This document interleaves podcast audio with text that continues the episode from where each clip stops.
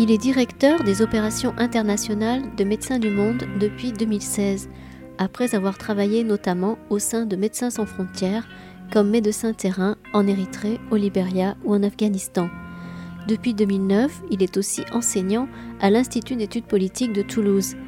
Mercredi vingt et un mars deux mille dix-huit, Jean-François Corty était à la librairie Ombres Blanches pour la présentation de son ouvrage « La France qui accueille », paru aux éditions de l'Atelier.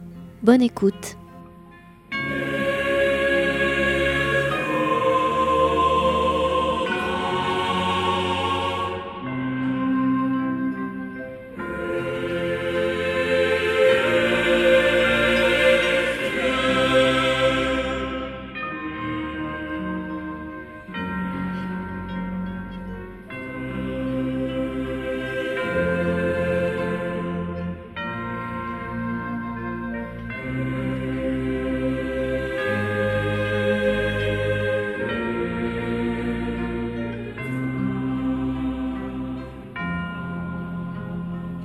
Bonjour, alors je suis heureux de présenter Jean-François Corty, on ne se connaissait pas, pour plein de raisons, d'abord parce que je suis à la Ligue des droits de l'homme et que je suis un des coordinateurs des états généraux des migrations, ce qui est en train de se passer sur Toulouse, c'est-à-dire qu'on on est une vingtaine d'associations à ce jour qui soutiennent euh, les luttes contre les circulaires des migrants et contre les projets de loi, et en même temps qui...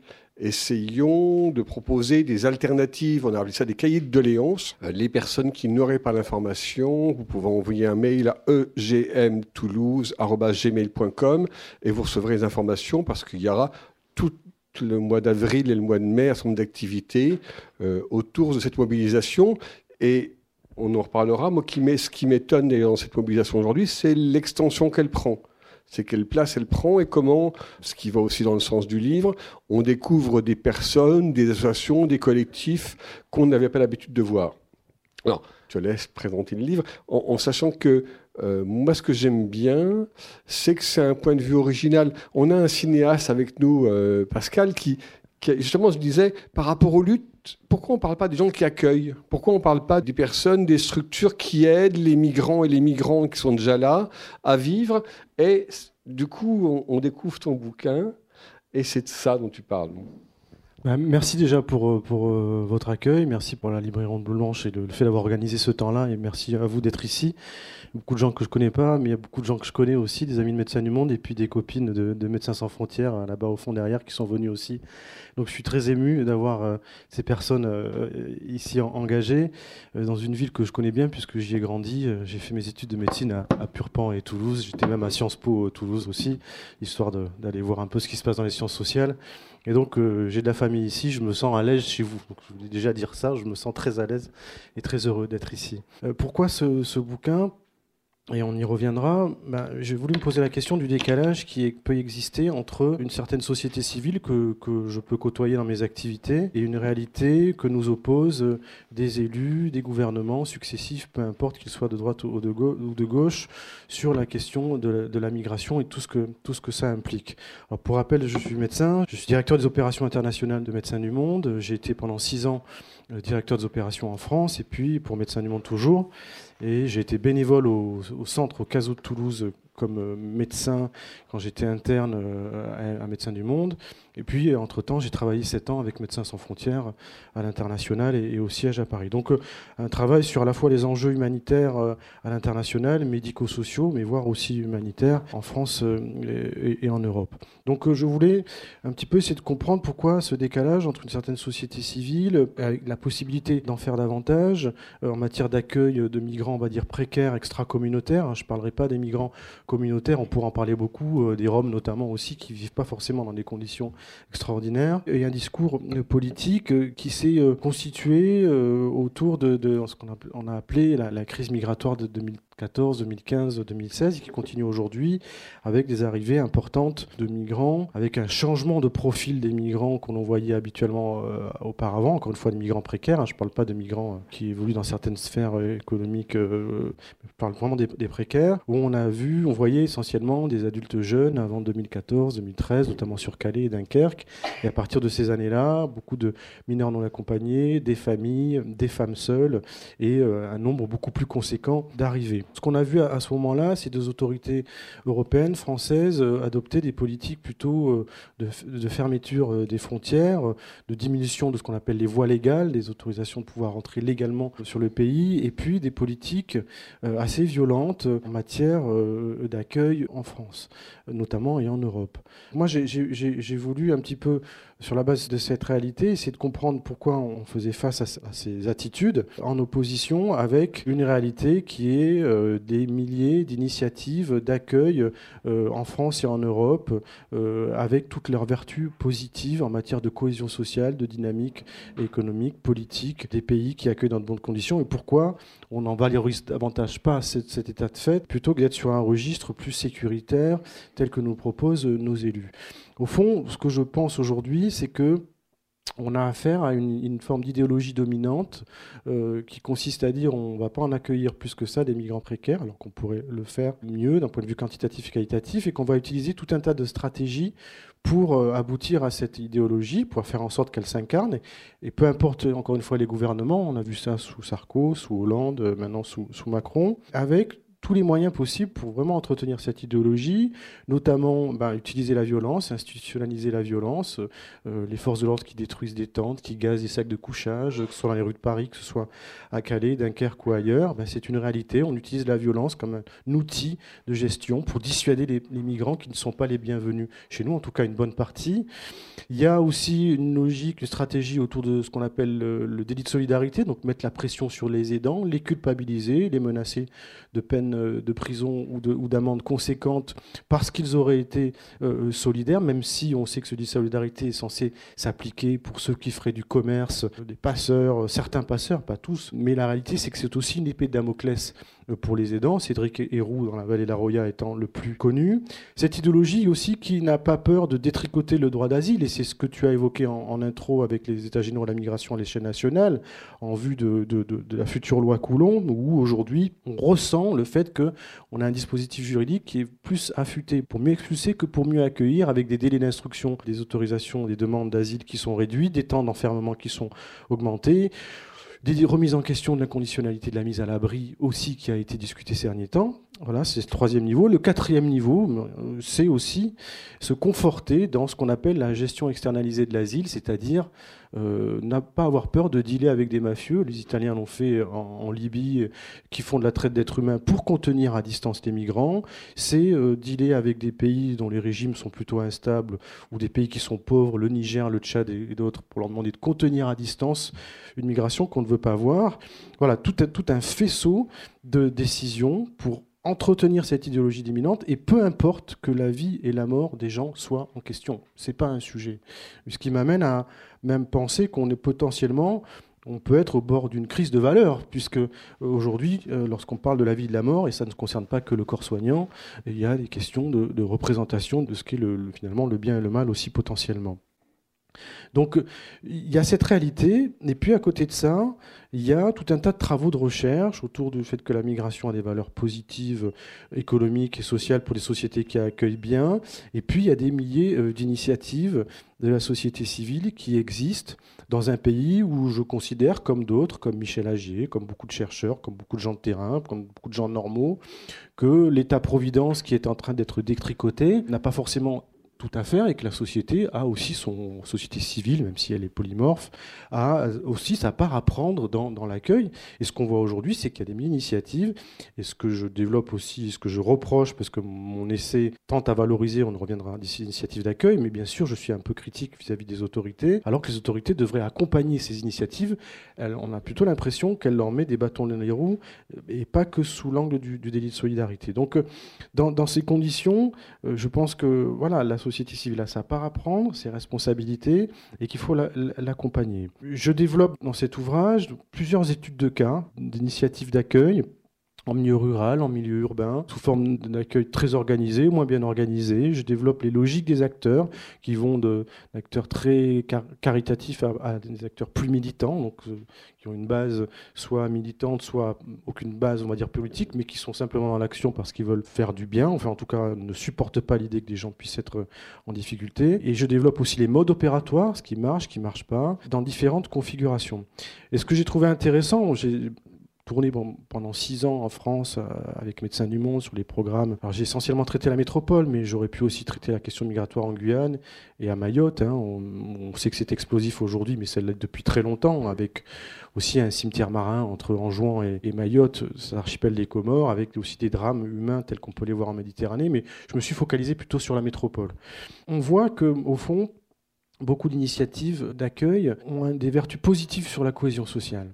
Ils, ils stimulent certains villages, alors surtout en Italie on l'a vu, hein, euh, ça recrée une économie locale, ça mobilise des personnes de, de tout âge. Euh, il y a au fond une conjonction d'intérêts autour de l'accueil qui se fait et qui va au-delà des convictions politiques ou religieuses de chacun. On la voit au travers du réseau Éducation sans Frontières, des sensibilités qui se développent euh, du fait de la parentalité, du fait qu'on est parent d'un gamin qui a un pote dans sa classe qui va se faire expulser.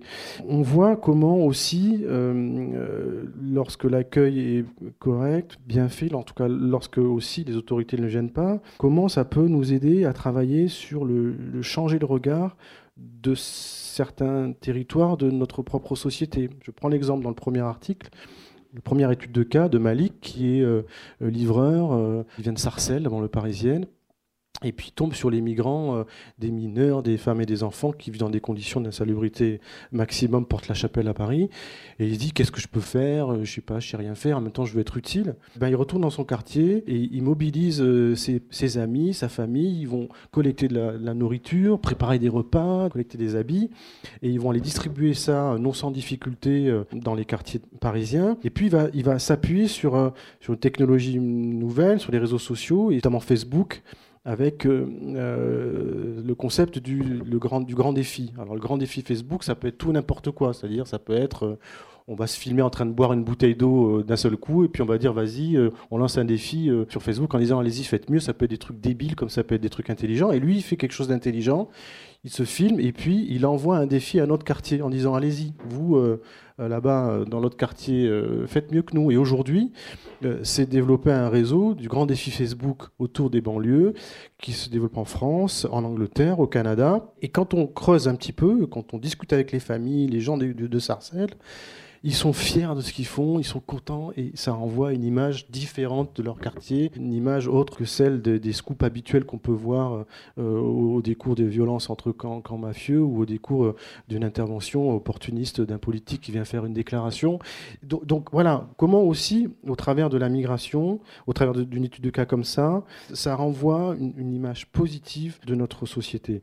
Ce que j'ai trouvé intéressant aussi, alors c'est très critique, c'est une, c'est une, une, une thèse, mais après je reviendrai sur des études de cas, mais il me semble aujourd'hui qu'il y a une erreur stratégique politique forte de nos élus, et moi j'en ai côtoyé beaucoup, comme d'autres associations, lorsque nous étions à négocier sur la situation à Calais avec, à l'époque, Hortefeux, après Sarkozy, après Cazeneuve, Valls entre-temps. Il y avait toujours l'idée qu'il ne fallait pas être trop accueillant, il fallait se méfier des points d'appel et de l'effet d'appel d'air majeur que générait une trop grande humanité vis-à-vis des, des migrants. Mais on l'a vu sur Calais et Dunkerque, notamment, des milliers de personnes vivant dans des conditions d'insalubrité importantes, parfois se battre parce que voilà, ils sont dans les logiques de survie, donc on occupe des espaces au plus près de l'aire d'autoroute pour pouvoir monter dans le camion, il y a des jeux de passeurs au milieu, il y a des bastons avec aussi des, des, des groupes, on va dire radicaux qui viennent, et radicaux, je parle pas des barbus, je parle des rasés plutôt, hein, côté euh, extrême droite, qui viennent casser du migrant. Donc il y, y a cette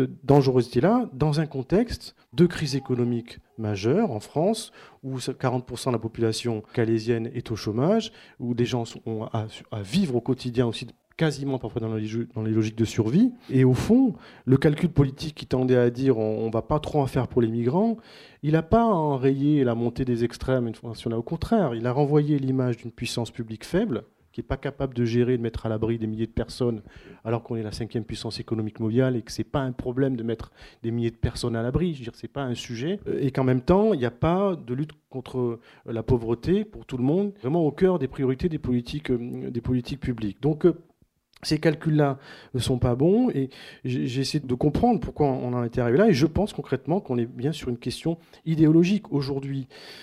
Alors, mes amis peut-être me contesteront, euh, d'M D M ou d'M S F, sur la rhétorique, mais en théorie, accueillir des millions, milliers de migrants sur notre territoire, ça génère des, des tensions sanitaires et sociales, et c'est normal, mais c'est jamais toujours très simple, mais on s'organise. Et, et aujourd'hui, ce que l'on voit, c'est que c'est sur une volonté, une décision politique assumée de laisser des gens dans une situation difficile, qu'on se confronte à des mor morbimortalités, c'est-à-dire des, des maladies, voire des mortalités pour des populations jeunes importantes, en France, soit par du fait de la violence, soit du fait d'exposition à la vie au froid, du fait, soit du fait des, des accidents de la route ou des écrasements en essayant de passer le shuttle, qui fait que dès lors que c'est sur décision politique, il y a une forme de stigmatisation, une stigmatisation du fait d'un statut administratif qui est le fait d'être sans papier, alors on bascule dans le registre de l'action humanitaire, il me semble, en tout cas dans la sémantique, parce que selon certaines définitions, l'action humanitaire, c'est quand vous intervenez pour une population qui vit en rupture face à un état antérieur, euh, catastrophe naturelle, euh, guerre civile, guerre euh, internationale, mais aussi décision politique euh, de stigmatiser une population parce qu'elle est ce qu'elle est, les homosexuels dans certains pays, en Ouganda ou ailleurs, le fait d'être sans papier en Europe ou en France, où on va assumer des décisions politiques de mise en danger, et donc d'exposition à des morbimortalités et à, du fait d'une stigmatisation politique conséquente. Et aujourd'hui, en France et en Europe, c'est de fait assumé. Quand on envoie des flics gazer les tentes à Calais et Dunkerque, lorsqu'on détruit systématiquement les abris pour pas que les gens se fixent alors qu'il fait moins de dix dehors, lorsqu'on casse les tentes de Médecins du Monde ou d'autres associations, ou les sacs de couchage, qu'on les détruit, qu'on va les mettre dans la benne à ordures, alors qu'on a distribué ça, pas parce qu'on a une vision idéologique des choses, simplement parce que les gens euh, étaient dehors. Il y a une décision politique assumée dans un contexte idéologique assumé. C'est pour ça que je me permets de dire que, on, au fond, le sujet, c'est aussi la question de l'action humanitaire en pays riche qui se pose à nous, du médico-social à l'humanitaire. On a vu des associations comme la mienne, comme M S F et d'autres, utiliser des standards, des modes opératoires tels que l'on les développe à l'international dans les zones de conflit. Certes, ça a été un argument de com' à un moment donné pour faire un petit peu bouger les choses, mais dans les faits, opérationnellement, sur le terrain, on fait des cliniques mobiles, comme on en fait d'ailleurs à Toulouse ou ailleurs. On a construit des camps parce que, voilà, on ne pouvait pas faire autrement, même si j'estime, comme d'autres, qu'il n'y a aucune raison que des migrants vivent dans des camps en France aujourd'hui. On n'est pas dans le Sud-Soudan euh, sans alternative de relogement. Donc il y a une, une volonté politique assumée de faire ça. Et si je continue mon raisonnement, j'essaie de comprendre pourquoi on en était là. Après, c'est qu'une théorie, hein. C'est que je pense aujourd'hui qu'on essaie de nous faire croire que c'est parce qu'on va empêcher les, les migrants de passer le col de l'échelle au-dessus de Briançon que pour autant le sort des Français précaires sera meilleur. Que les autorités surjouent la médiatisation, la peur de la migration en faisant un bouc émissaire pour masquer, au fond, ce que pour moi est le vrai sujet, la lutte contre les inégalités et la pauvreté pour tous en France. En France, aujourd'hui, il y a trente pour cent de Français qui ne se soignent pas ou qui retardent leurs soins parce qu'ils n'ont pas de fric, parce que le dispositif est inégalitaire. C'est des millions de personnes qui vivent sous le seuil de pauvreté, c'est quinze pour cent de la population. C'est euh, trois à quatre millions de personnes qui vivent dehors ou dans les logements insalubres. C'est euh, un détricotage progressif de ce qu'on appelle les filets sociaux assumés et qui s'accélèrent depuis le début des années quatre-vingt. Et aujourd'hui, on ne sent pas, dans les priorités politiques de nos élus, une lutte affirmée, conséquente contre la pauvreté. On est plutôt sur une logique d'opposition des précarités en allant chercher du côté des migrants une forme de responsabilité et à masquer un petit peu nos insuffisances. Donc je pense que voilà, il y, a, il y a des erreurs politiques, des erreurs tactiques, mais qu'au-delà des calculs euh, de, soi-disant de, de faire face au Front National, on a aujourd'hui des acteurs politiques qui assument une certaine idéologie qui n'est pas la nôtre. Ce que je veux montrer aussi, euh, qui est à la fois intéressant ou dramatique, même si ce livre se veut positif, c'est-à-dire qu'il il n'est qu'une dizaine d'études de cas par rapport à des milliers d'initiatives, c'est qu'il y a une société civile active qui peut, qui va en faire plus, qui nous permet d'assumer un point de vue qui consiste à dire, soit d'un point de vue idéologique, la France, on peut dire la France, je pourrais dire la France doit accueillir plus, mais si je suis sur un point de vue plus pragmatique, je dis la France, elle peut accueillir plus, parce qu'elle a un vivier de solidarité qui peut, qui peut faire davantage et qu'il faut l'accompagner. Je voulais insister malgré tout sur des aspects un peu négatifs. Le délit de solidarité, on le voit, je le traite dans, sur le sujet de la Roya, ça crée des situations de tension, de délation entre les citoyens. C'est les voisins qui vont appeler les flics parce qu'il y a machin ou machine qui a permis à un migrant de prendre, brancher son téléphone. Ça crée une ambiance pourrie, c'est un poison pour notre cohésion sociale, ce délit de solidarité. Le fait qu'on demande à les travailleurs sociaux, notamment sur la problématique des mineurs non accompagnés, qui est explosive en France, après, au moins de quarante à cinquante mille mineurs non accompagnés, qu'on leur demande, dans certaines certaines institutions de ne pas respecter la loi, c'est-à-dire de laisser des gens dehors parce que sous prétexte qu'on n'a pas les moyens ou autre. Dans un contexte aussi de crise où euh, voilà, retrouver du boulot quand on est travailleur social, c'est pas toujours facile. Ça crée des situations kafkaïennes de gens qui, dans l'administration, appliquent des mesures qui ne respectent pas le cadre légal d'engagement, notamment de la France vis-à-vis des conventions internationales des droits de l'enfant ou autres. Donc le dispositif et la logique aujourd'hui gouvernementale, qui encore une fois euh, s'inscrit dans une continuité, sur la question migratoire, elle casse notre tissu social. C'est un vecteur de destruction de cohésion sociale. Et c'est mon sujet en disant l'accueil et la migration peut être une force pour justement aller à l'encontre de cette problématique-là, à en faire un outil de cohésion sociale. La société civile, elle veut ça, elle est prête à ça. Et on, on doit être en mesure de pouvoir s'organiser pour faire en sorte qu'on arrive à ses fins. Euh, je crois que tu dis très bien que la, l'accueil, ça ravive de solidarité, c'est une chance. La question migratoire, c'est une chance dans la mesure où ça nous permet de recréer du lien social et de la solidarité. Alors moi, ce qui m'étonne un peu, c'est ce concept de société civile, de, enfin, ou de, d'opinion publique qui serait contre les migrants. Moi, je suis sociologue. Je n'ai pas vu vraiment d'enquête crédible qui me montre que les Français et les Françaises sont contre les migrants. Je sais, j'ai lu Bourdieu qui dit que l'opinion publique n'existe pas. L'opinion publique, on la crée de toutes pièces, en fonction des, des peurs qu'on arrive à nous étant. J'ai l'impression qu'on aurait intérêt aussi à interroger se présupposer. Parce qu'on nous bassine avec euh, l'ensemble des gens qui ont peur des migrants, à prouver. Alors, c'est clair que euh, nous, on a recueilli il y a quelques mois, euh, je ne sais plus, c'est quatre ou cinq cents lettres délation à Toulouse, hein, de gens qui écrivent à une grande administration pour dire mon voisin ceci, ma, mon beau-frère cela, anonyme naturellement. Ces côtés noirs de notre démocratie, on les a toujours. Et des gens qui vont être contre, enfin, qui vont s'opposer, opposer leur misère à la misère des migrants, on l'aura toujours. Mais je pense qu'on a aussi interrogé le concept de l'opinion publique et ce qu'on en raconte dessus et faire valoir que recréer de la solidarité, c'est pas que par rapport aux migrants. C'est euh, aussi refonder quelque part un pacte social au niveau national.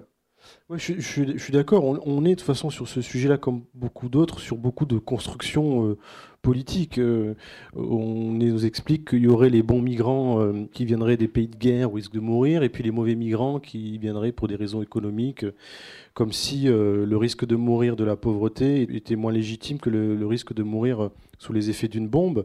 Donc il y a des constructions politiques qui se font, et, et, et comme tu le rappelais, euh, sur certaines situations tendues, les autorités euh, font un sondage et voilà. Disent, voilà, cinquante-cinq pour cent des Français disent que la politique en matière d'immigration n'est pas suffisamment ferme. Donc regardez, on a raison d'y aller et tu as raison de dire que l'opinion, elle se construit. Je pense aujourd'hui que lorsqu'on, ce que je disais tout à l'heure, lorsqu'on laisse, c'était huit mille, dix mille migrants euh, à Calais dans des conditions d'insalubrité importantes ou des milliers de personnes dans les rues euh, de Paris qui en viennent parfois aux mains pour chercher à bouffer, pour se loger, qu'on filme dans ces conditions-là, on renvoie une image très négative en médias qui en ensuite cautionne aussi des politiques plus radicales. Donc euh, oui, il y a une espèce de, de cercle vicieux qui, de mon point de vue, est, est, est nauséabond, qui est mis au service d'une idéologie que j'évoquais tout à l'heure.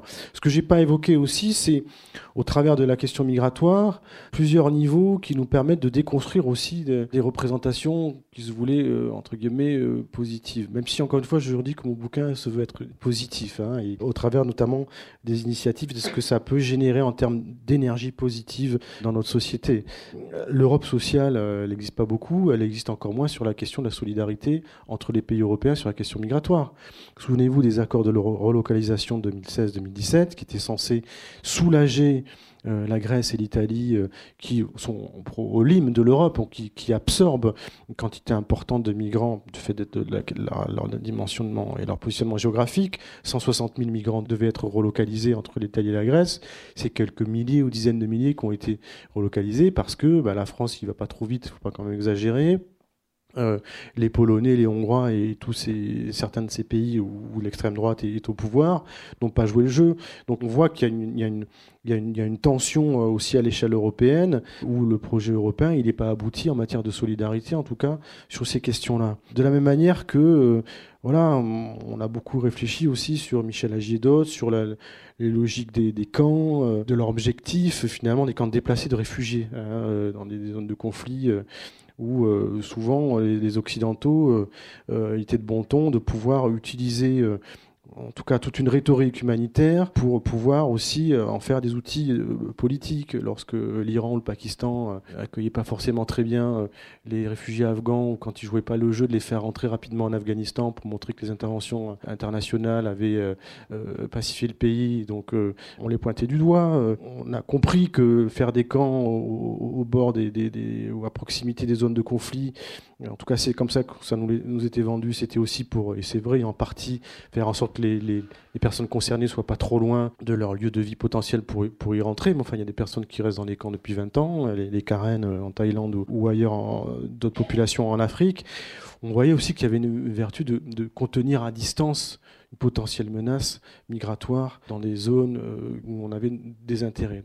Donc je trouve que cette question de la, la crise migratoire récente, qu'on pourrait plutôt qualifier de crise de l'accueil, ou en tout cas qui vient bousculer beaucoup de choses chez nous en Europe, elle nous permet aussi de déconstruire, d'abord de faire un état des lieux de comment on pense l'altérité dans notre propre société, à travers la solidarité, de comment on envisage l'Europe aussi par une certaine porte, et comment on, on revisite aussi tout le paradigme humanitaire de ces quarante dernières années.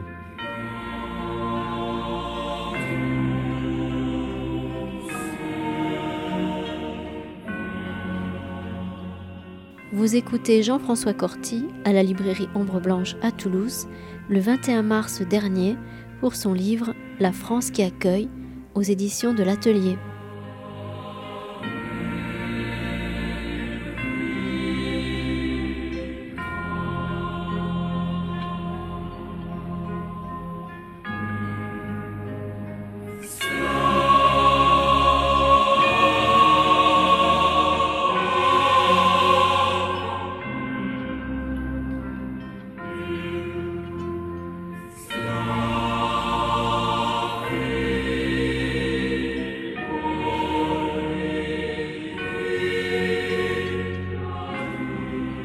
Pas sociologue, mais euh, vous dites, euh, vous, qu'en fait, il n'y a pas d'études qui puissent prouver qu'il y a une grosse partie de la population, en tout cas pas une partie majoritaire qui serait contre les migrants. Je dois dire quand même que quand on, a, on aborde, quand on travaille un petit peu ou qu'on on, on est en contact avec des gens, c'est les plus pauvres en général qui justement sont contre les migrants. Pourquoi ? Ben, tout simplement parce qu'on ne s'occupe pas d'eux. Donc en fait, on, euh, les médias... et les pouvoirs publics ont réussi à, leur, à les convaincre, c'est que si on ne s'occupe pas d'eux, c'est parce qu'il y a trop de migrants. Donc en fait, plus, t- plus on arrive dans des couches de population qui sont pauvres ou déshéritées, ou euh, ce que Marx appellerait le lumpenprolétariat, plus on a des gens qui sont anti-migrants. J'en donne pour preuve ce qui s'est passé il y a deux, deux, deux ans, deux ans et demi. On avait fait, euh, je suis au D A L, et on avait fait des camps avec des gens qui, pour beaucoup, étaient étrangers, euh, parce qu'ils ils, ils étaient en demande d'asile et, en, et ils n'avaient pas de logement et aucune réponse de la préfecture. Donc on a fait des camps successifs avec eux pour essayer d'intéresser les pouvoirs publics à Toulouse sur leur cas. Et finalement, la nuit, ce qui se passait, c'était quelquefois des S D F français, ou en tout cas considérés comme tels, ou en tout cas euh, pas étrangers au niveau papier, qui venaient nous, nous emmerder, parce qu'ils disaient « Pourquoi vous vous occupez des, des Africains ? Pourquoi vous vous occupez pas de nous ?» Et on leur disait « Mais euh, on s'occupe de vous aussi, pourquoi vous venez pas au D A L euh, euh, nous expliquer votre cas personnel ? On s'occupera de vous. » Ils étaient déjà sur une influence idéologique de gens d'extrême droite, alors que c'était des pauvres eux-mêmes. Donc effectivement, je pense que vous l'avez laissé entendre, que les pouvoirs publics Euh, en fait, joue sur, sur le fait qu'il, ne, qu'il privilégie des classes sociales par rapport à d'autres en mettant cet épouvantail des migrants devant. Qui c'est qui reprend cette idéologie ? Bien souvent, ce sont justement des gens qui sont dans le besoin eux-mêmes. Et c'est ça qui est dangereux, parce que ça devient une clientèle potentielle pour le Front National, ces gens-là. Donc, euh, il faut réagir absolument... Vous avez raison, par la solidarité et en expliquant aux gens. Je pense que le, la pédagogie est très importante dans ce cas-là.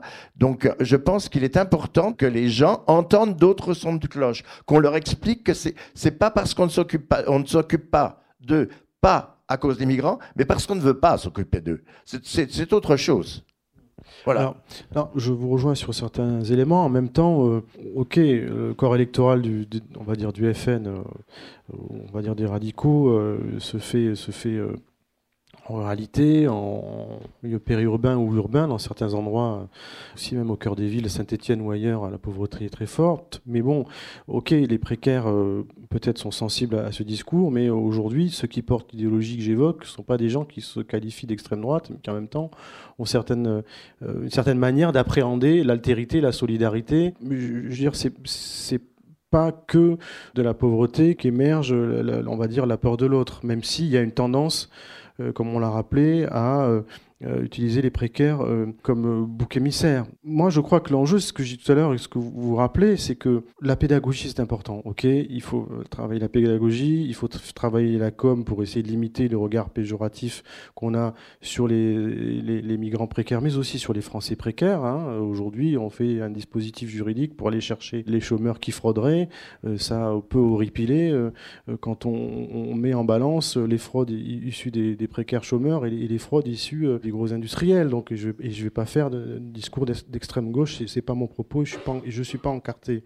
Mais au-delà de la pédagogie, je pense que des associations comme la mienne et aussi beaucoup d'acteurs euh, de la société civile, même si, encore une fois, la société civile, on peut tout y mettre, on a quinze ans de retard sur le fait d'aller occuper des espaces où la précarité euh, des Français euh, est réelle. Et, et là où euh, le Front National fait son beurre, entre guillemets. Et pour montrer que, au-delà des incantations, on peut être au plus proche des gens, leur rendre service et leur montrer, au fond, que le Front National n'a pas le monopole de leur intérêt. Et ça, on commence. On commence à...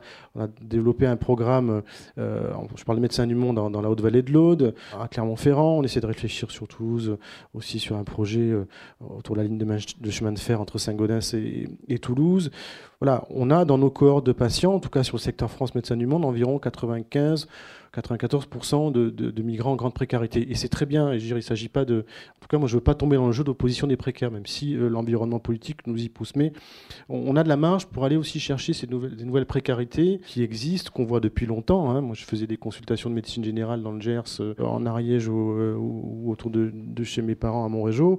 Les précaires, on les voyait. La troisième cause de mortalité dans le monde agricole, c'est le suicide. Donc tout, tout ça n'est pas nouveau, mais ça se, ça se, ça se renforce, ça se, ça se précise davantage. Et au-delà de, de la pédagogie, au-delà du rôle des associations qui, de mon point de vue, doivent davantage aller investir ces espaces-là, et on est en retard, il faut des actions, euh, des politiques de lutte contre la pauvreté et les inégalités qui soient plus conséquentes. Ça fait dix ans que je suis un peu ce, ce, ce sujet-là. Avant, j'étais sur l'international. Je n'ai pas vu énormément d'évolution sur comment réfléchir à, peut-être, sans être trop marqué à gauche, comment essayer de limiter la privatisation du champ de la santé, où on sait qu'aujourd'hui, ben, sur les questions de, de sécurité sociale qui remboursent de moins en moins, versus des mutuelles qui se développent, ce n'est pas toujours super simple de connaître des contrats, d'avoir une couverture médicale qui soit correcte. Et aujourd'hui, le chiffre clair, c'est que trente pour cent des Français, ils ne se soignent pas, où ils retardent leurs soins, notamment pour des raisons financières et pas simplement pour des questions de complexité administrative, même si ça rentre en jeu. On ne connaît pas forcément euh, tous les dispositifs pour, pour pouvoir euh, être accompagné, mais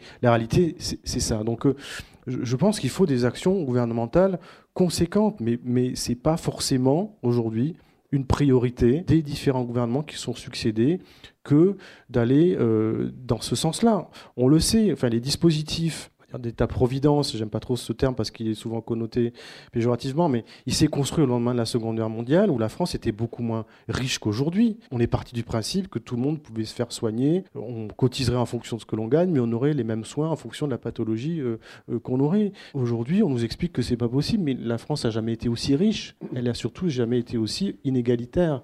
Elle fait partie des pays qui sont les plus inégalitaires en Europe.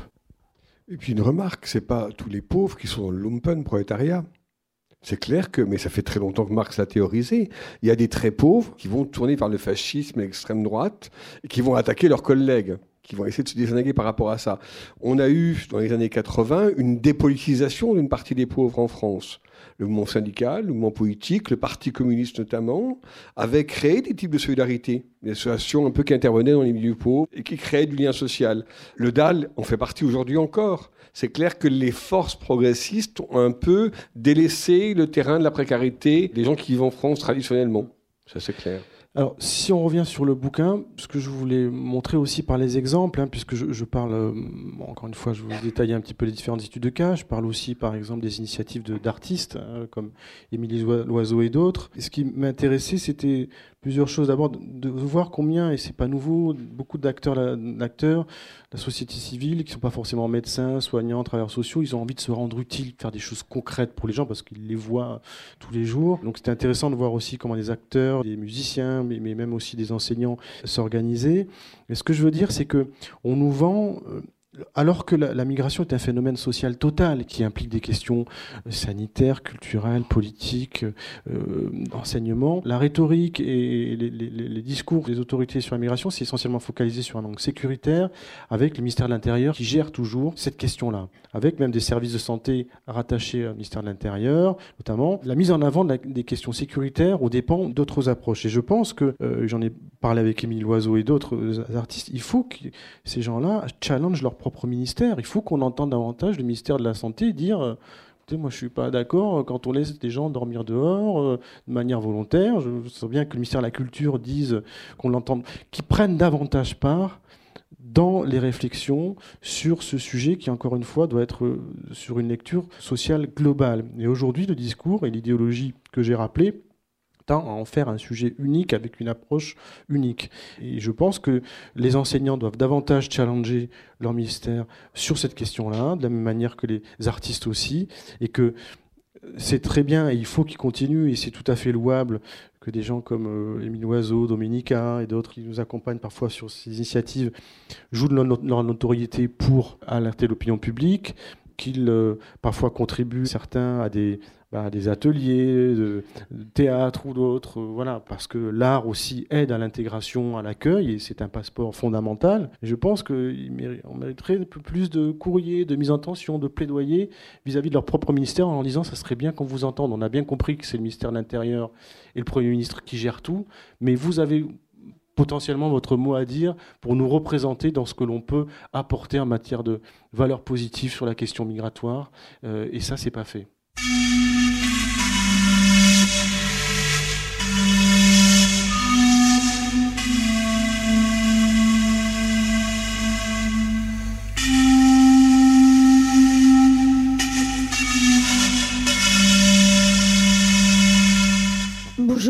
Je pense qu'il faut effectivement solliciter beaucoup de lieux, comme par exemple, nous, on est en train de solliciter le, les ministères, enfin, c'est pas le ministère des Transports, c'est tout simplement T C O à Toulouse, pour obtenir la gratuité des transports pour les demandeurs d'asile.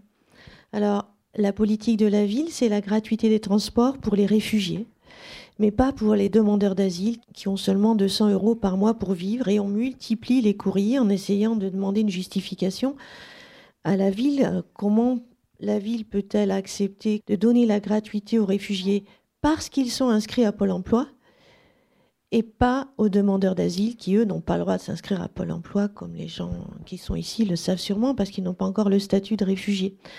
Donc il y, y a vraiment des, des combats euh, amenés à tous les niveaux et à un autre niveau aussi, puisque je m'occupe de la formation en français langue étrangère pour les migrants qui veulent réintégrer l'université. On s'aperçoit aussi, on ne leur donne pas le statut étudiant pour qu'ils puissent apprendre le français en gardant le R S A pour les réfugiés. Mais lorsqu'ils sont à Pôle emploi, Pôle emploi leur dit quoi ? Vous ne cherchez pas du travail, vous apprenez le français ? Alors on va vous enlever euh, le R S A. Donc là encore, il y a des démarches à faire au niveau du ministère du Travail qui comprennent que les migrants, si on veut les intégrer, il faut quand même leur permettre d'abord d'apprendre le français pour trouver du travail. Enfin, c'est... on marche sur la tête. Non, clairement, on sait que les demandeurs d'asile ne peuvent pas, ne peuvent pas bosser aussi. Ça ne crée pas les conditions de, de modifier le regard qu'on peut avoir sur eux, alors que la plupart, la grande majorité, ne veulent pas se considérer comme des parasites, c'est ce qu'on leur renvoie, et être actifs dans leur société. Ce que je voulais aborder comme autre sujet, c'était aussi que c'est intéressant de voir comment aussi des nouveaux acteurs du médico-social apparaissent sur ces questions-là, mais, mais pas que. Je pense à une association que je développe dans le bouquin, dans un article qui s'appelle Singa, qui est une, un peu une start-up du médico-social, qui est une association euh, alors qui ne se veut pas euh, militante, c'est-à-dire qui ne fait pas des communiqués de presse tous les jours comme nous pour dire qu'on n'est pas content, mais qui quand même euh, est dans l'action, euh, essaie de modéliser des nouveaux modes opératoires pour espérer que ça passe dans le droit commun et que ça puisse être utile euh, dans une mise à l'échelle plus nationale. Et, et cette, cette association Singa a trois volets. Dans son mission sociale, elle a une plateforme où elle met en lien des gens qui ont des passions communes, peu importe, la pétanque, je sais pas quoi, une pépinière d'entreprise et euh, un projet qui s'appelle Calme comme à la maison et qui met en lien des familles avec euh, des, des migrants qui cherchent un hébergement. Donc c'est organisé, c'est des migrants qui sont dans un processus de demande d'asile. Et bon, j'ai rencontré certaines de ces familles. D'abord, j'ai été bluffé de voir euh, toutes les questions euh, qu'on peut se poser, parfois des, des questions de sécurité, comment ça se passait, comment enfin, manger, tout ça, comment finalement ça se passe bien. C'est facile en fait d'accueillir des personnes dans un contexte assez organisé. Mais ce que je voulais dire aussi, c'est qu'il y a euh, des passerelles qui se font du coup entre euh, ce projet Calme et la pépinière d'entreprise pour pouvoir aussi créer des liens entre le monde du travail et ces migrants dans un processus d'intégration. Donc, il y a des dispositifs qui se créent et qui, euh, qui montrent combien aussi, sur cette question migratoire, ça peut générer une dynamique sociale euh, beaucoup plus large que euh, simplement l'approche sécuritaire. Merci, bon, Jean-François, pour, pour ton livre, parce qu'il y a une dynamique positive, et ça, je crois que c'est important. J'avais une question par rapport... Alors, c'est pas mon champ de recherche, donc tu, tu, tu prie de vouloir m'excuser si je me, me trompe de, de, de vocabulaire, mais de l'effet euh, aspirateur, en fait. Euh, C'est-à-dire que parfois, le gouvernement dit euh, s'il y a... Euh, des possibilités d'être correctement accueillis. Donc, ça va faire un, un, un appel d'air. Voilà, je pense que c'est le, le, le vocable que vous utilisez. Quelle est la, la position de Médecins du Monde et quels sont, vous, vos arguments, ou plus ou moins vos contre-arguments pour donc contrer ce discours-là que, que je ne connais pas. Donc, euh, comment vous justifiez le fait que ce ne sera pas un appel d'air si nous accueillons mieux les migrants ? Bah, ça a été un argument rhétorique de tous les gouvernements euh, successifs, de, de, encore une fois depuis Hortefeux jusqu'à aujourd'hui, euh, le gouvernement actuel, de dire euh, que le phénomène d'appel d'air va être créé et, et puis qu'il y aura des bons et des mauvais migrants sur lesquels on acceptera de dire que les économiques ne sont pas les bons, qu'on ne les prendra pas et que ceux qui viennent de zones de guerre, on, on va, on va s'y intéresser. Donc tout ça, c'est des construction politique. Il n'y a pas d'études euh, clairement euh, démontrées sur le fait que, euh, en étant plus accueillant, bien, on aurait toute la misère du monde qui viendrait chez nous. On sait que c'est moins de dix pour cent la, la migration qui se fait en Europe et en France pour des raisons médicales. Ça veut dire que euh, c'est pas parce qu'on a un système de santé euh, avec l'aide médicale d'État qui fonctionne relativement bien, même s'il y a des limites sur lesquelles on pourra revenir. Il faut quand même justifier le trauma de présence sur le territoire et autres pour des personnes en situation irrégulière. C'est pas parce qu'on a ces genres de dispositifs que tous les malades du monde viennent se soigner chez nous. De la même manière que euh, on a montré que c'est pas parce qu'on avait des dispositifs d'accès aux soins qui étaient gratuits que pour autant euh, il y avait des comportements abusifs. Au contraire, les gens étaient mieux soignés, en tout cas avaient euh, accès aux soins de manière euh, plus correcte. Donc on est sur des constructions politiques et cet argument, elle a été souvent mis euh, en avant, la, la question de l'effet d'appel d'air sur Calais et Dunkerque, alors que si on creuse un petit peu la réalité des profils des gens qui étaient là, beaucoup de familles, des adultes jeunes, des femmes seules parfois, la diversité des profils tendait à montrer que ce n'était pas parce qu'on euh, allait être plus humain avec eux qu'ils allaient tous venir en masse. D'ailleurs, ils étaient en masse à Calais-Dunkerque, pas parce qu'il y avait un accueil favorable, mais parce qu'ils voulaient aller en Angleterre. Pourquoi ils voulaient aller en Angleterre, la plupart ? Effectivement, on nous rétorquait aussi, en plus de cet argument du phénomène d'appel d'air, que de toute façon, ils veulent tous partir en Angleterre, donc pourquoi s'embêter à davantage les aider ? Quand vous creusez un petit peu le fond, vous vous rendez compte qu'effectivement, il y en a qui veulent aller en Angleterre parce qu'ils sont plutôt anglophones que francophones, et donc c'est pour eux un vecteur d'intégration plus facile, qu'ils ont parfois des réseaux de solidarité plus étendus en Angleterre qu'en France, que le modèle ultralibéral, pour le meilleur et pour le pire en Angleterre, fait qu'on peut travailler plus facilement en se faisant virer plus facilement aussi, mais que du coup, pour les précaires, c'était plus facile d'avoir un accès au travail dans des conditions précaires. Mais bon, quand on est dans les logiques de survie, on est prêt à tout. Et puis le dernier élément, parmi d'autres, c'est aussi parce qu'ils étaient mal accueillis en France et en Europe. Quand vous aviez des familles de Syriens qui ont vécu trois à quatre ans au Liban, dans les camps, ou en Jordanie ou en Turquie, le conflit, il y a sept ans aujourd'hui, qui va probablement encore durer, même si les forces de Bachar sont en train de prendre du terrain, qui se retrouvent en France, qui font une demande d'asile, mais les CADA, il y a vingt-cinq mille places en centre accueil demandeurs d'asile pour cent mille demandes l'année dernière par exemple. Vous passez euh, la, la nuit dehors avec vos, avec vos gamins que vous avez vu grandir dans les camps. Donc euh, vous n'avez pas forcément envie de rester. Et donc quand on va, on va aller en Angleterre, c'est pas forcément parce qu'on rêve de l'Angleterre que c'est génial, c'est parce qu'aussi on n'a pas trouvé des conditions favorables pour euh, rester euh, sur le territoire européen. C'est intéressant l'histoire du pays d'accueil. On a fait une, une étude ici à Toulouse sur l'accueil des étrangers à la préfecture de Toulouse. Pendant six mois, tous les matins, on faisait remplir des questionnaires aux gens qui attendaient. Sur les dix groupes les plus représentés, neuf sont dans l'ancienne colonie française. Ils parlent français, ils ont eu des éléments de la culture en France, et ils choisissent de s'installer ici. Comme par hasard, c'est un maximum de gens qui sont anglophones qui stockent sur Calais. Il y a une logique euh, postcoloniale et euh, d'émigration qui fait qu'il y a peu de hasard social par rapport à ça. Je ne rentrais pas sur, sur ces études, je, je, je pensais aussi à un autre sujet, mais euh, par rapport au, au livre, à un article, pour montrer aussi combien le rôle des élus locaux peut être vecteur d'action positive. Le maire de Grande-Synthe, Damien Carême, en est l'incarnation.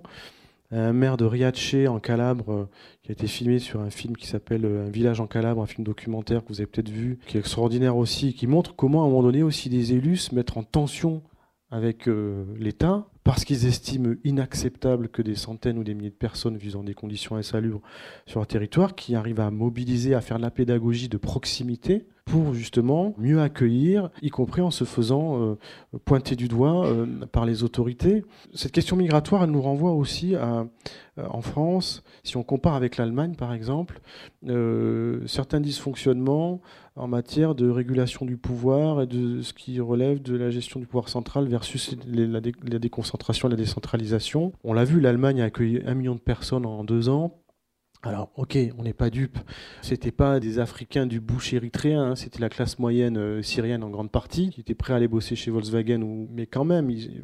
Angela Merkel, elle l'a payé depuis, a fait une com où on voyait des affiches, bienvenue dans les gares, tout ça, au moment où c'était quand même chaud, hein. Il y avait des flots de migrants qui traversaient euh, les voies balkaniques. Donc il y a eu une approche gagnante-gagnante, on va dire, de ces autorités, mais il y a aussi un mode d'organisation, euh, voilà, où c'est organisé en, en landes, voilà, et chaque lande a un certain niveau d'autonomie, d'organisation, qui font qu'ils n'attendent pas de Berlin, qu'on leur explique comment il faut faire pour accueillir et avec quel fric. Et voilà. Donc ça nous renvoie aussi, nous, à, à une gouvernance qui probablement à repenser sur la question du jacobinisme ou euh, la progirondine, de, de, en tout cas de la répartition du pouvoir à l'échelle nationale et des délégations de pouvoir pour être mieux organisées et considérer qu'aussi les régions, les départements, euh, les régions euh, ont peut-être pour avoir plus de latitude. Il y a aussi cette question migratoire qui non seulement renvoie sur des questions de valeurs, d'idéologie, de rapport entre les gens, mais aussi de mode organisationnel de notre gouvernance politique. Ouais. Moi, j'étais surpris quand tu décris le dispositif calme de cette alliance entre nouvelles technologies et euh, soutien aux migrants. Euh, j'ai l'impression qu'autour des réseaux de solidarité avec les migrants, il y a quand même des effets générationnels assez importants. On trouve beaucoup plus de personnes plus âgées. Enfin, en tout cas, si je regarde la région toulousaine et que je regarde les mobilisations qu'il y a, que de gens plus jeunes, et qu'on a, nous, à inventer des nouvelles formes de contact et de liens par rapport à ça. Et l'utilisation de nouvelles technologies, euh, nous, on l'a plus facilement avec les étudiants mobilisés euh, sur les migrants et les migrantes qu'avec les personnes qui ont plus de cinquante ans, et cetera. Ouais, moi, j'ai vu, j'ai rencontré euh, des gens de tout âge euh, mobilisés, euh, même si dans beaucoup d'associations... Euh, Euh, on va dire traditionnel, euh, c'est plutôt vieillissant.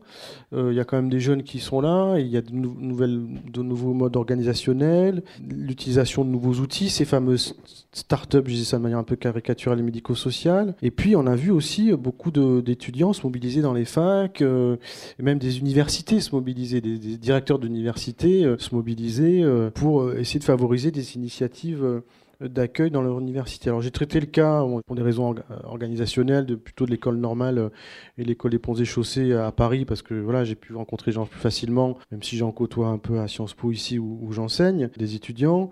J'ai traité ce cas-là pour montrer aussi que euh, ces jeunes... Euh, plus ou moins politisés, en tout cas, voulaient prendre part à, à, à, au mouvement d'accueil et qu'ils étaient aussi dans une approche euh, gagnante-gagnante, c'est-à-dire qu'ils permettaient à des migrants d'intégrer des parcours d'être accueillis dans l'université, d'intégrer parfois des parcours universitaires, mais en même temps, euh, les migrants de plusieurs nationalités donnaient des cours de langue. Euh, enfin, il y avait un échange, quoi. On n'était pas simplement dans, euh, enfin, on est dans vraiment le, le don, le contre-don organisé. Euh, on n'est pas simplement à s'occuper de victimes, avec des gens qui sont là aussi en situation euh, proactive pour eux-mêmes et pour les autres. Le, le monde étudiant s'est, s'est mobilisé aussi. Euh, je trouve qu'il y a tout un panel générationnel qui se retrouve dans le papier que je fais sur la Roya, où on voit bien l'association de Cédric Herrou, elle n'est pas née forcément de la question migratoire, elle est née d'un sujet antérieur, je ne sais plus exactement, sur des questions de, de, de, d'environnement et autres, mais ensuite ils, ils se sont retrouvés autour de la question migratoire qui devenait prégnante du fait des passages dans la vallée de la Roya. Voilà, tout un faisceau d'acteurs,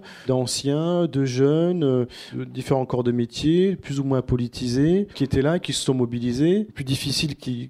qu'ils évoquaient certains de, de, de l'association Roya Citoyenne, c'était de dire à un moment donné, attention, euh, Voilà, c'était de rappeler que cette association était d'abord là pour aider des gens plutôt que pour faire la révolution. Donc chacun ensuite, en fonction de ses étiquettes, va ramener à soi, comme dans toute n'importe quelle organisation, le discours quoi, et, et l'intention politique. Mais j'ai trouvé que autour de la question de l'accueil, il y avait un invariant transgénérationnel, quoi, et, et que tout le monde s'y retrouvait avec des logiques différentes autour d'une cause commune. Le sujet, c'est ça. C'est vraiment une cause commune, quoi, qui se bat pour les migrants, mais qui se bat aussi pour, entre guillemets, préserver une certaine représentation, une certaine esthétique de l'altérité, de la solidarité pour tous, y compris dans notre mode relationnel entre Français, entre guillemets, quoi.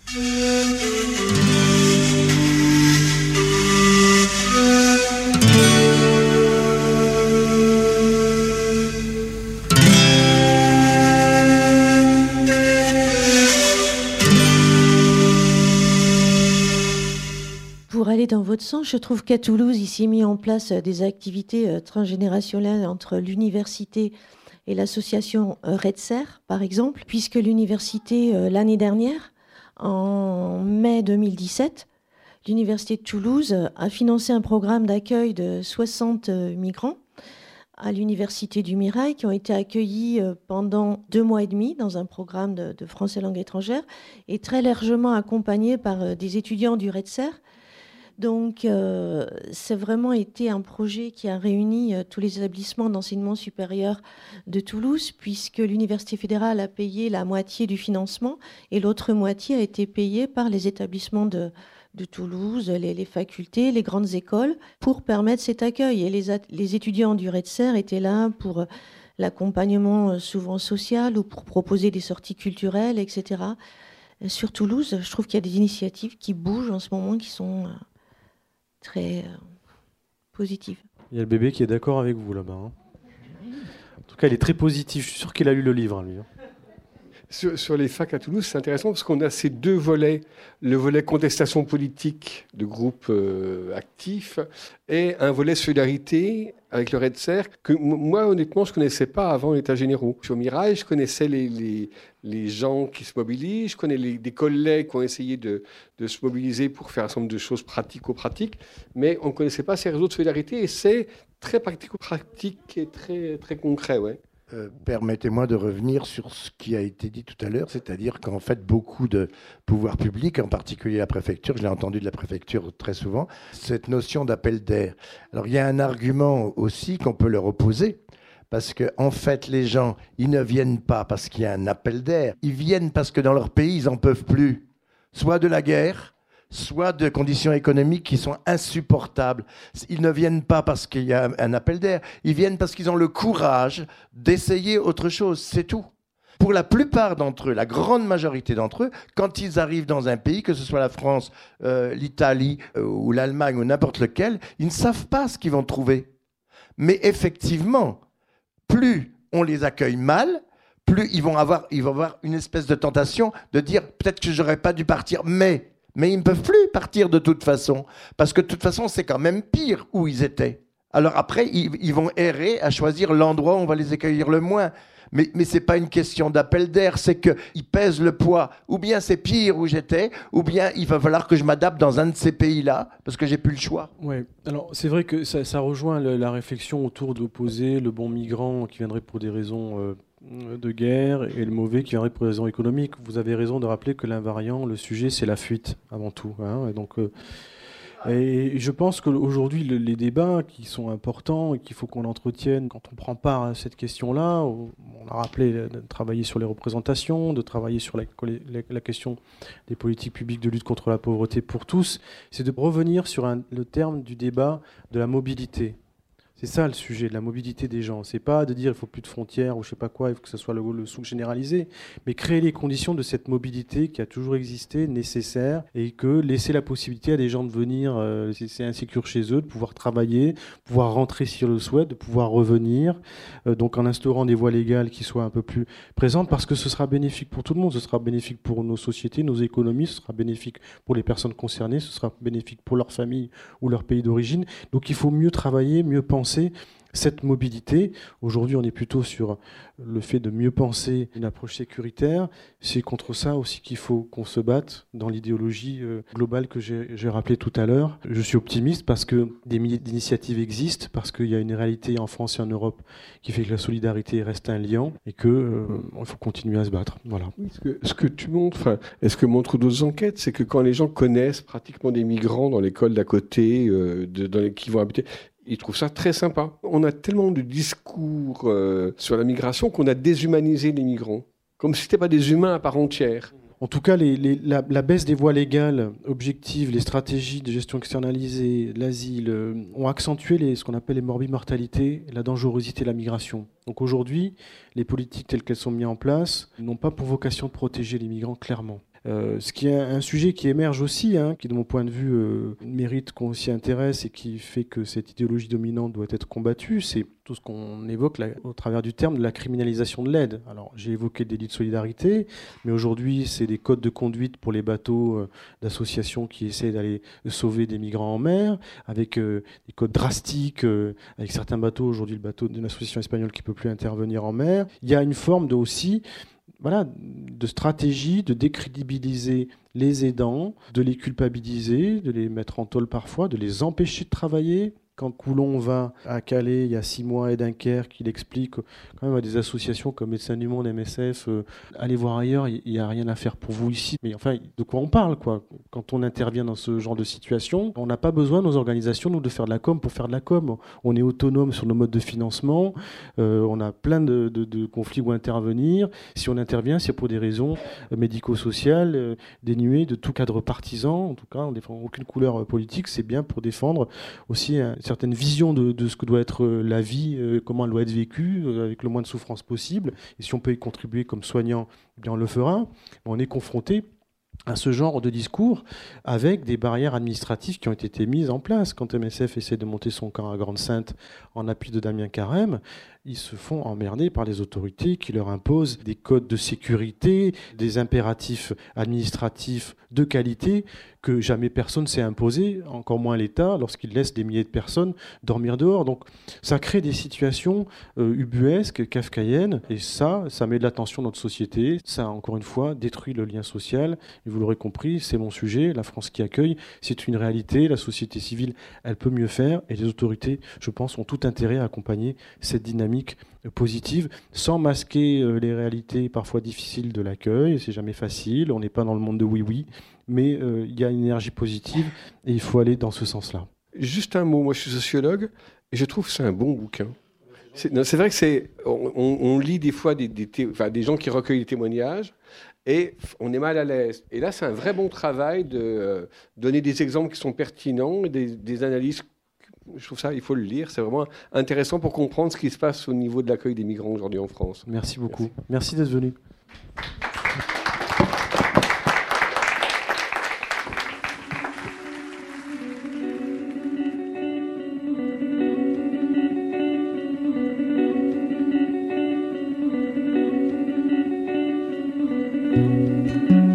Vous venez d'écouter une rencontre avec Jean-François Corty, enregistré le vingt et un mars deux mille dix-huit à la librairie Ombres Blanches à Toulouse autour de son ouvrage « La France qui accueille » paru aux éditions de l'Atelier.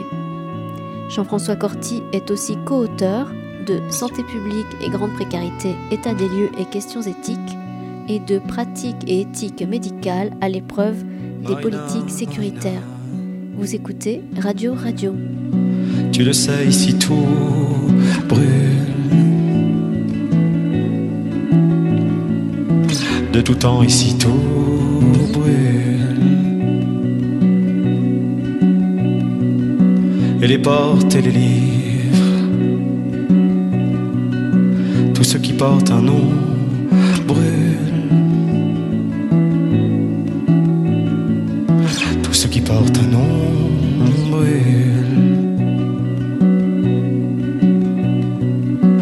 Et comment va la vie à Paris? Comment va?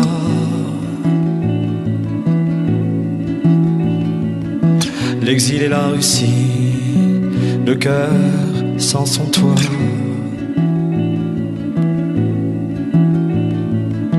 Tu priait le tard de relâcher Ratine. Chaque pont traversé aura été coupé.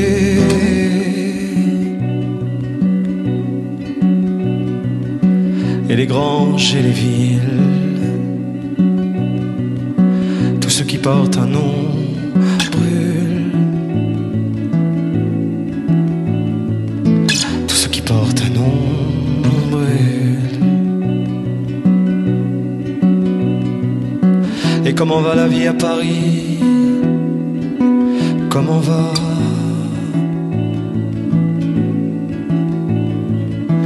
Les poèmes étouffés dans le fond du cabas.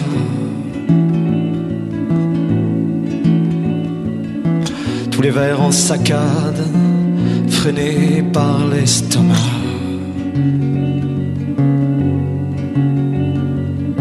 Et l'exil, Marina, t'as réussi, comment va?